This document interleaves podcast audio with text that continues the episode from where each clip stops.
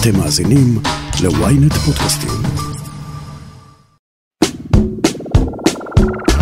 היי, ברוכים הבאים לרפרש, פודקאסט הטכנולוגיה של ynet. אני אשרית גנאל. ואני יובל מן. היום נדבר על האימפריה שצמחה בבת אחת כשכל העולם מסתגר בבתים, אבל מתקשה לשמור על ההצלחה. זום כמובן. נדבר גם על האספירציה של מנכ"ל ווייז לשעבר להתחרות ברשתות החברתיות הגדולות, ועל בשר מתורבת שעשה צעד משמעותי בדרך לצלחות שלנו. קדימה, בואו נעשה רפרש. מה נשמע יובל? בסדר, מעניינים, ברוכה השבה אלינו. תודה רבה. אה, את יודעת, דיברנו כאן ממש לא מזמן על מוניות מעופפות, זוכרת? המסוקים החשמליים שיום אחד אה, ימלאו את השמיים.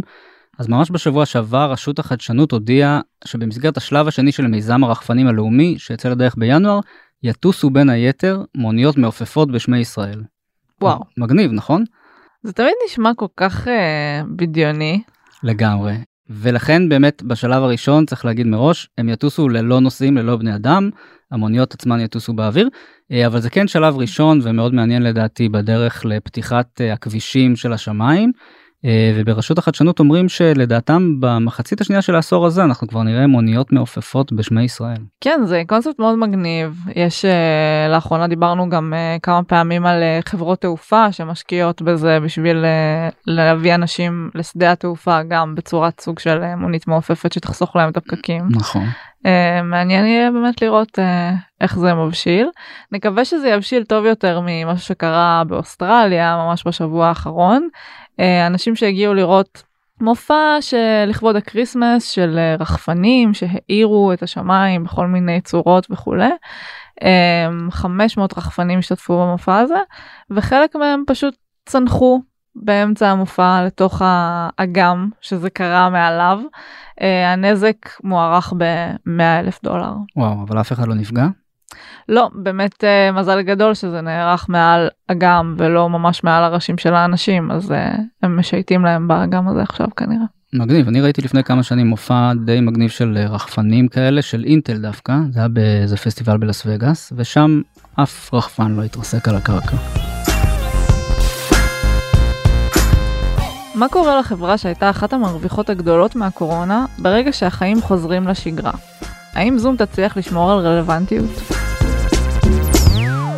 כולנו זוכרים את הימים האלה בעצם שבהם חברה אנונימית שכמעט אף אחד לא הכיר לפני זה אה, הונפקה פחות משנה לפני פרוץ הקורונה אה, ופתאום היא נכנסה לכל בית ולכל חברה לא היה אף אחד שלא הכיר את השם הזה זום שלא השתמש בזה בין אם זה ללימודים או לעבודה או סתם לאירועים חברתיים.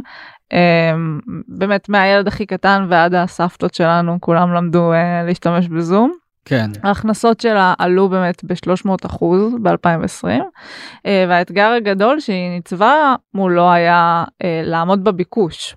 היא כל כך לא הייתה ערוכה לזה אבל uh, עכשיו המצב קצת אחר.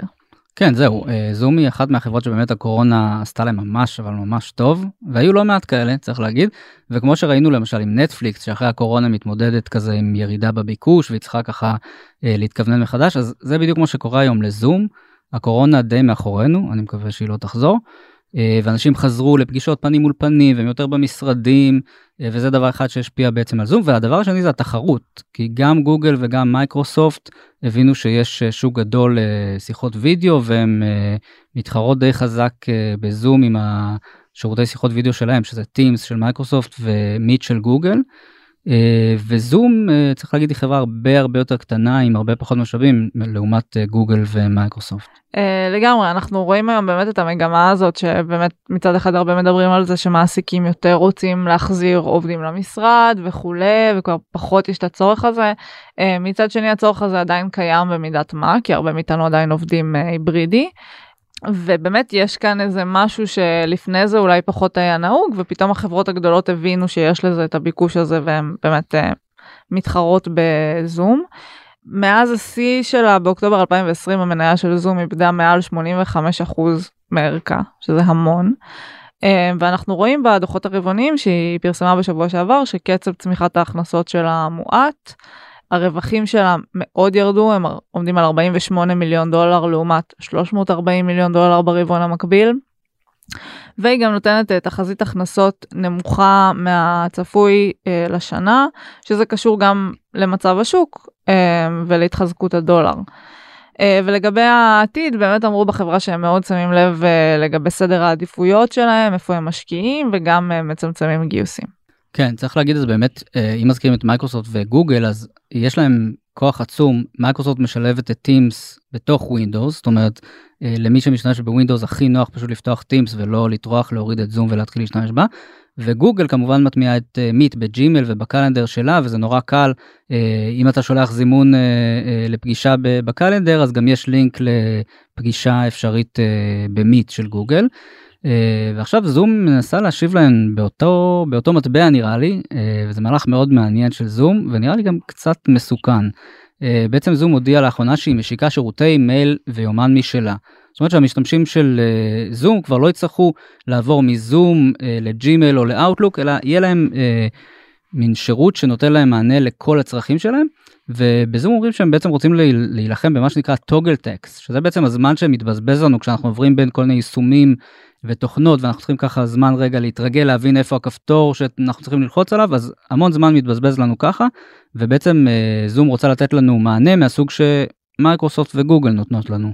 כן זאת אומרת הם באמת כבר לא רוצים להיות רק הם, תוכנה לשיחות וידאו אלא ממש פלטפורמה אה, ארגונית שמציעה עוד כמה שירותים אבל אה, כמו שאמרת באמת אה, רוב החברות כבר יש להם. אה, איזשהו שירות אימייל שהם משתמשים בו ואיזשהו קלנדר שהם משתמשים בו ובדרך כלל זה באמת יהיה של אחת הענקיות האלה שגם מציעה את התוכנת וידאו שלה אז uh, זה באמת uh, כיוון מעניין. בזום באמת אומרים שהמוצרים השונים שהם מתחילים להציע מקלים על הלקוחות והלקוחות מוכנים לשלם עבורם. אנחנו באמת רואים שגם uh, עם כל הדברים הפסימיים יותר שהיו ברבעון הזה כן יש צמיחה בלקוחות העסקיים. יש להם כרגע 200, 209 אלף לקוחות עסקיים לעומת 204 אלף ברבעון המקביל. כן אבל יש ירידה מסוימת במספר הלקוחות המזדמנים אלה הלקוחות הפרטיים שנכנסים דרך האתר של זום ונרשמים אז שם יש ירידה של 9 אחוז. כן. זה אמנם פחות כסף אבל יש גם הרבה משתמשים בשוק הזה. למרות שאני משערת שמשם מראש יש פחות הכנסות. כן ברור ההכנסות אני, הגדולות זה הארגונים הגדולים. אם אני סתם משתמשת עכשיו בתוכנה ובכלל לא משלמת לה על מנוי אז. אה, חוץ מזה שזה מגביר את הפופולריות שלה זה לא יוצא לה מזה כסף. נכון. עוד משהו מעניין שהכריזה עליו זה משהו שנקרא ספוטס זה אמור לצאת uh, בתחילת השנה הקרובה והרעיון של זה זה לייצר איזה מרחב uh, וירטואלי לעבודה משותפת שבעצם יותר לתפוס את האינטראקציות השוטפות שיש בעבודה פנים מול פנים uh, סוג של מקבילה וירטואלית לשיחת הברזייה. Mm-hmm.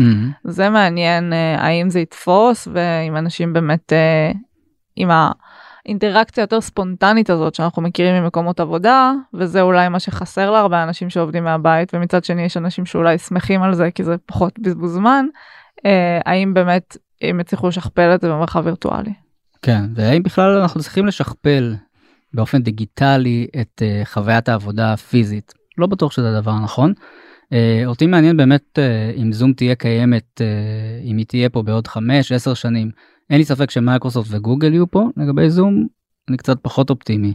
כן מקרה דומה שאפשר להסתכל עליו זה סלק שמאוד הצליחה בעיקר uh, בקרב uh, חברות uh, הייטק וסטארט-אפים uh, וגם היא יציאה סוג של פלטפורמה לכל ההתכתבויות הארגוניות וקולבורציה וכולי. ובסוף היא לא הצליחה להתחרות ברגע שמייקרוסופט התחילה להציע את uh, Teams שזה הפלטפורמה המקבילה שלה כחלק מהחבילה של אופיס ואז בעצם חברות שכבר משלמות על אופיס קיבלו גם את זה באמת לא היה להם טעם להשתמש גם בסלק uh, ובסוף היא באמת נמכרה לסיילספורס אז uh, היא כבר לא קיימת uh, בזכות עצמה אה, ומעניין יהיה לראות באמת אם אחת הענקיות האלה בסוף תרכוש את זום אה, או שמשהו אחר יקרה בהמשך הדרך. המשך יבוא. אם יש משהו שלא חסר באינטרנט של היום, זה רשתות חברתיות.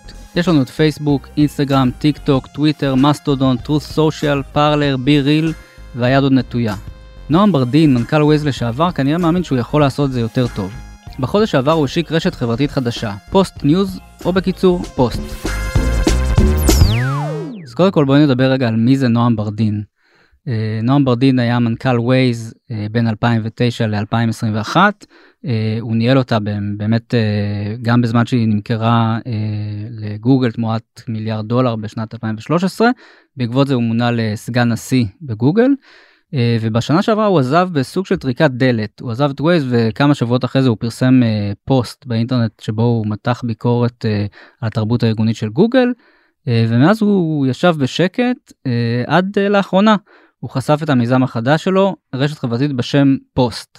כן, בעצם איך שהוא מנסה לשווק אותה זה סוג של אה, תחושת נוסטלגיה כזאת הייתי אומרת. הוא כן. מדבר על מה שהרשתות החברתיות שאנחנו עדיין משתמשים בהם היו בתחילת הדרך. Um, מקום שהיה קצת יותר נעים אולי מבחינת השיח, שהיית נחשף לאנשים מעניינים ורעיונות מעניינים, um, שהיה אפשר לנהל ויכוח. בלי להטיח עלבונות אחד בשני אה, ושבסוף באמת הרגשת כיף והנאה והיית יוצא אה, נשכר מהדבר הזה ולא גולל ו- ומתעצבן ונשאר עם רגשות שליליים. כן בעצם הוא רוצה להחזיר את הכיף את ההנאה את הסקרנות לרשתות החברתיות כמו שהכרנו אותם פעם והוא מבהיר שאצלו ברשת החברתית בניגוד לרשתות אחרות שמבטיחות מינימום צנזורה וחופש ביטוי הוא אומר אצלנו יהיה ניטור תוכן אם אתם נאצים, גזענים, מיזוגנים וכולי, אל תבואו לפה, אה, זה לא המקום בשבילכם. אני חושב שהוא רומז לרשתות כמו פארלר וגטר וטרו סושיאל שרוצות באמת אה, להיות אה, מקום המפלט של כל האנשים האלה. אבל צריך להגיד שמבחינת פונקציונליות ברשת החברתית הזאת אין שם איזה משהו שלא ראינו זאת אומרת אתה כותב שם פוסטים אתה יכול להגיב אתה יכול לתת לייק יש גם אפשרות לתת טיפ ליוצרי תוכן שאתה אוהב שזה מגניב אפשר לקרוא שם מאמרים של כל מיני כלי תקשורת אבל אין שם איזה משהו פורץ משהו דרך חדשני. משהו חדשני פורץ דרך שלא ראינו אף פעם. וזה מעניין זאת אומרת איך נועם ברדין מאמין שדווקא הרשת החברתית הזאת תפרוץ קדימה ותנצח את הענקיות ששולטות היום בשוק הזה. כן אני חושבת שבצורה שבה הוא אה, פרסם אותה הייתה איזה נימה של התנשאות זה גם הרבה מה לא וקצת פחות מה כן זאת אומרת אנחנו לא רוצים גזענים אנחנו לא רוצים אה, הומופובים וכולי וכולי אוקיי אבל מה באמת אתה מציע שהוא חדשני ונותן לנו איזה ערך מוסף. וגם אה, באמת הוא השתמש במילים כמו אה, כאן יהיה אפשר לנהל שיח מתורבת וכולי יש פה איזה נימה של התנשאות בעיניי. כן אגב בינתיים אה, פוסט עדיין לא פתוחה לקהל הרחב אה, בשביל להצטרף אליה צריך להירשם לרשימת המתנה בפעם האחרונה שבדקתי כבר יותר מ-180 אלף אנשים הצטרפו וברדין אומר בעצמו הוא, הוא די פעיל בטוויטר דווקא מתחרה והוא מספר על ההתפתחויות ב... בפוסט והוא מספר שהם מכניסים אה, משתמשים לאט לאט והם דואגים שיהיה איזה הרכב תרבותי מעניין גם נשים גם גברים גם כאלה וגם כאלה מכל מיני תחומי עיסוק. אה, ובינתיים יש כבר איזה דיבור מעניין סביב הרשת החברתית הזאת בטוויטר. אה, מי שנתנה לו רוח גבית זאת קארה סווישר שהיא אחת מעיתונאיות הטכנולוגיה הכי מוערכות וידועות אז היא כבר פרסמה כמה אה, ציוצים מאוד מפרגנים בטוויטר לפוסט אפילו צילום מסך של הפרופיל שלה בפוסט. ואגב לא דיברנו על זה שזה קורה בדיוק בזמן שהמון אנשים שמאוכזבים מטוויטר תחת שלטונו של אילון מאסק מחפשים איזה אלטרנטיבה אז בשבועות האחרונים באמת הרבה אנשים דיברו על מסטודון, שזאת רשת חברתית בקוד פתוח, אבל עכשיו יש גם קצת דיבור סביב פוסט, אולי פוסט אה, תהיה היורשת של אה, טוויטר מהבחינה הזאת. אני חושבת שהשאלה הגדולה זה באמת איך הוא יצליח לשמר את התרבות אה, שיח הזאת שהוא מעוניין לשמר והאווירה הזאת שהוא מעוניין אה, שתהיה שם. Um, אני חושבת שזה מאוד קשה ברגע שבאמת מתחילים לצמוח כלומר אם הם באמת יצליחו ויגיעו לממדים גדולים יותר um, אז יש גבול עד כמה אפשר ממש אוקיי אפשר כמובן לנטר תוכן ולהגיד שיש דברים מסוימים שאנחנו uh, פוסלים אבל אי אפשר ממש לשלוט באווירה לדעתי.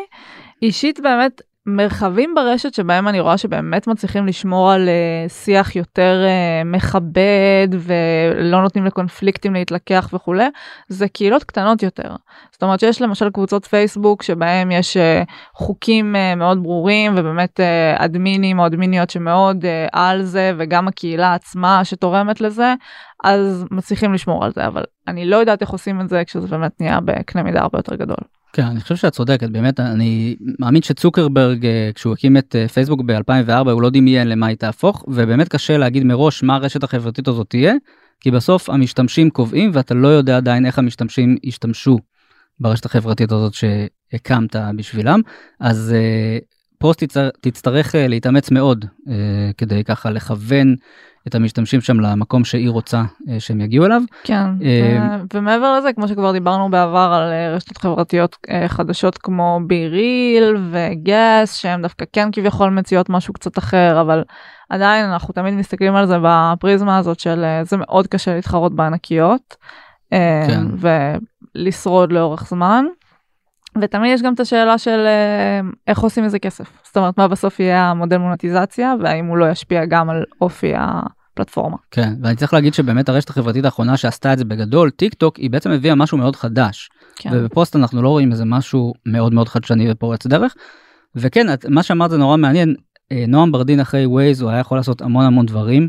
למה הוא בחר דווקא להקים רשת חברתית? יש פה איזה סיכוי של 1 למיליארד להצליח.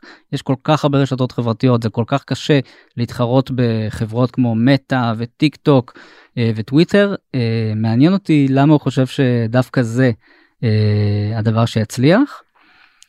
מצד שני צריך להגיד ברור שאינסטגרם ופייסבוק וטיק טוק הם לא יהיו פה לנצח אבל האם פוסט היא זאת שתחליף אותם? שאלה טובה. הפסקה קצרה וכבר חוזרים. ynet רדיו, הרדיו הדיגיטלי הראשון בישראל, מחכה לכם בכל מקום ובכל זמן שתבחרו, עם נבחרת המגישים שלנו ומיטב התוכניות. ynet רדיו, להאזנה באפליקציה ובאתר ynet. איך יראה האוכל שלנו בעשורים הבאים? לא מעט סטארט-אפים שואפים לשנות את הצלחת שלנו במטרה לשמור דרכה על כדור הארץ. החלטה חדשה של ה-FDA נותנת לחזון הזה זריקת מוטיבציה. Not sure how we feel about this one, but the U.S. Food and Drug Administration is giving lab grown chicken the green light. California based Upside Foods will be able to start selling its products once its facilities. כן, אז uh, ה-FDA אישר לראשונה לחברה אמריקאית. קודם כל ה-FDA צריך להגיד זה מנהל המזון והתרופות בארצות הברית והוא נתן אישור ראשון לחברה אמריקאית בשם Upside Foods uh, שבעצם תחליף העוף שלה שהוא מבוסס על עוף מתורבת uh, הוא בטוח למאכל אה, וזה באמת פעם ראשונה שזה קורה בארצות הברית, זה אה, ציון דרך נורא נורא חשוב אה, לתעשייה הזאת. עד עכשיו סינגפור היא המדינה היחידה שמאשרת לאכול, להגיש בעצם בשר מתורבת לסועדים.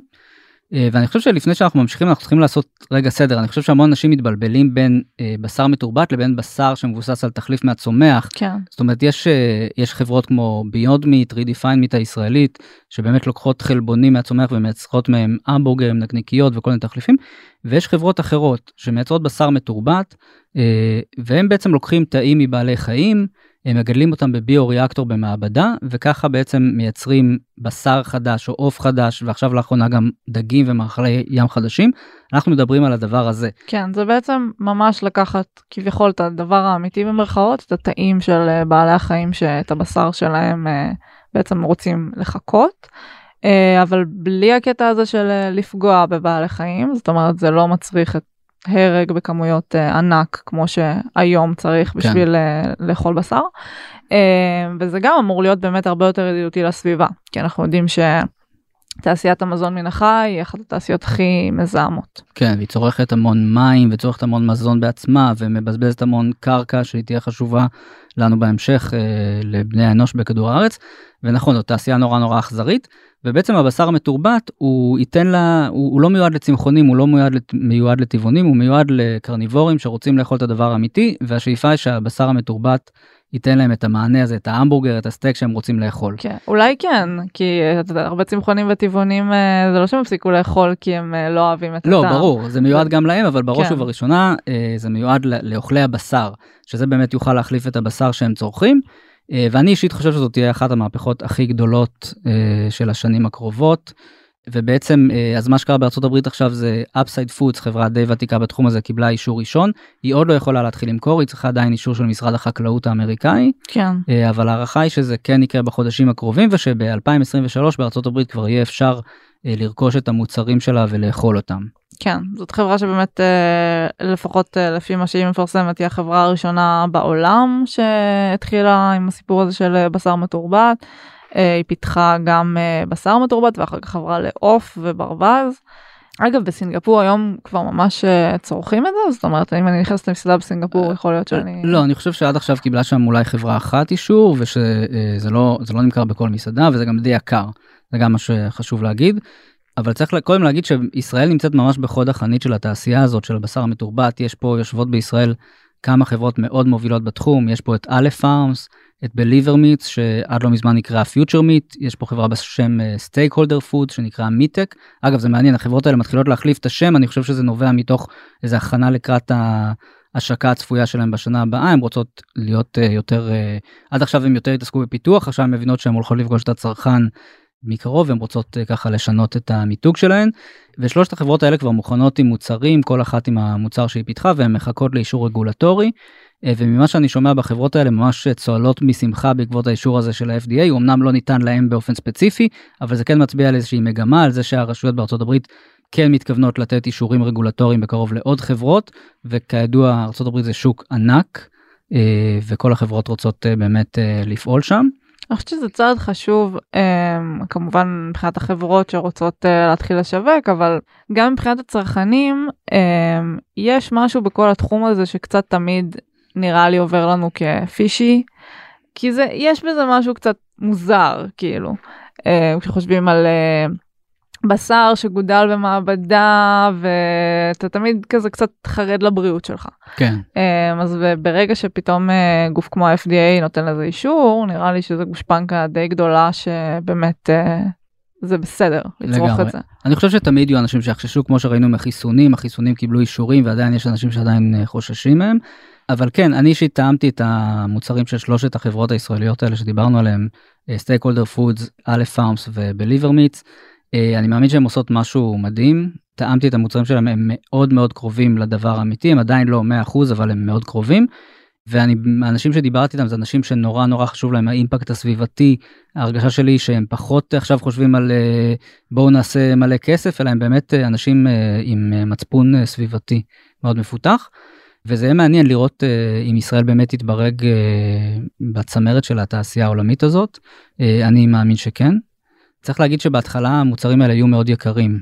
הם יהיו יקרים בעשרות אחוזים ממה שאנחנו מכירים של מחירים של בשר רגיל. בהתחלה אנחנו נפגוש אותם במסעדות, אולי בקייטרינג לפעמים, אבל עדיין לא בבתים שלנו. זה ייקח כמה שנים עד שהמחירים ירדו, אנחנו נוכל לקנות את המוצרים האלה בסופרמרקט, במעדניה, להכין אותם בעצמנו בבית. אה, וגם חשוב להגיד שחלק מהמוצרים האלה לפחות בהתחלה היו מוצרים היברידיים זה יהיה עדיין גם תחליף מהצומח שמעורבב בו איזה מרכיב מתורבת כלשהו. כן כי עדיין יש קושי באמת לייצר אה, רק על כן, בסיס זה, ה... זה, זה מאוד יקר אה, זה קשה. וגם יש כאלה שיגידו לך זה לא חייב להיות 100% מתורבת אין שום בעיה אם זה יהיה 50% מתורבת אבל הטעם הוא טעם של בשר אמיתי. Mm-hmm. כאילו להגיד שאתה עושה 100% בשר מתורבת רק בשביל להגיד שאתה עושה את ה-100% האלה אין בזה הרבה תכלית. חוץ מזה כדאי להגיד uh, שיש בישראל גם שורה של חברות שעובדות על תחליפי דגים ומאכלי ים מתורבתים שזה גם מעניין זה, זה חברות שהן עדיין בשלב אה, יותר מוקדם בשלבי הפיתוח שלהם הם עדיין אין להם מוצר שאפשר לטעום אבל זה גם יקרה בשנים הקרובות. כן בכלל אה, בישראל התעשייה של הפודטק היא מאוד אה, תוססת ומתקדמת. כן, יש המון חברות. בחודש שעבר היה כנס אה, ענק, FoodTech אה, IL, בניצוחה של שטראוס, שהשתתפו בו לדעתי רוב חברות הפודטק שפועלות בישראל, ובאמת היו שם המון תחליפי בשר וביצים וחלב, ועוד כמה דברים מאוד מגניבים, uh, למשל חברה בשם סולטו, שהיא סוג של נספרסו של הגלידות, בעצם היא מייצרת מכונות עם קפסולות שמיועדות למשרדים ואפשר להכין בעצם גלידה טריה מקפסולה. אה, חברה בשם אנסה שפיתחה מכשיר אה, לקליית קפה שמיועד גם אה, גם לבתים וגם למשרדים וככה אתה באמת מקבל את הקפה הכי טרי וזה חוסך כמובן עלויות של שינוע וכולי יש חברה בשם תור שמפתחת חטיפי אנרגיה ללא תוספת סוכר. זה ממש על קצה המזלג יש פה המון המון חברות נורא נורא מעניינות כן, בישראל. המון חדשנות באמת עושים הרבה דברים מגניבים ו... ומעניין איך התזונה שלנו אה, תושפע בעשורים הקרובים. לגמרי. עד כאן רפרש להפעם. כדי להזין לפרקים הבאים שלנו, עקבו אחרינו ב ynet, בספוטיפיי, או איפה שאתם שומעים פודקאסטים. דרגו אותנו ב Apple Podcast ובספוטיפיי, ותשלחו את הפרק לחברים שחייבים לעשות refresh.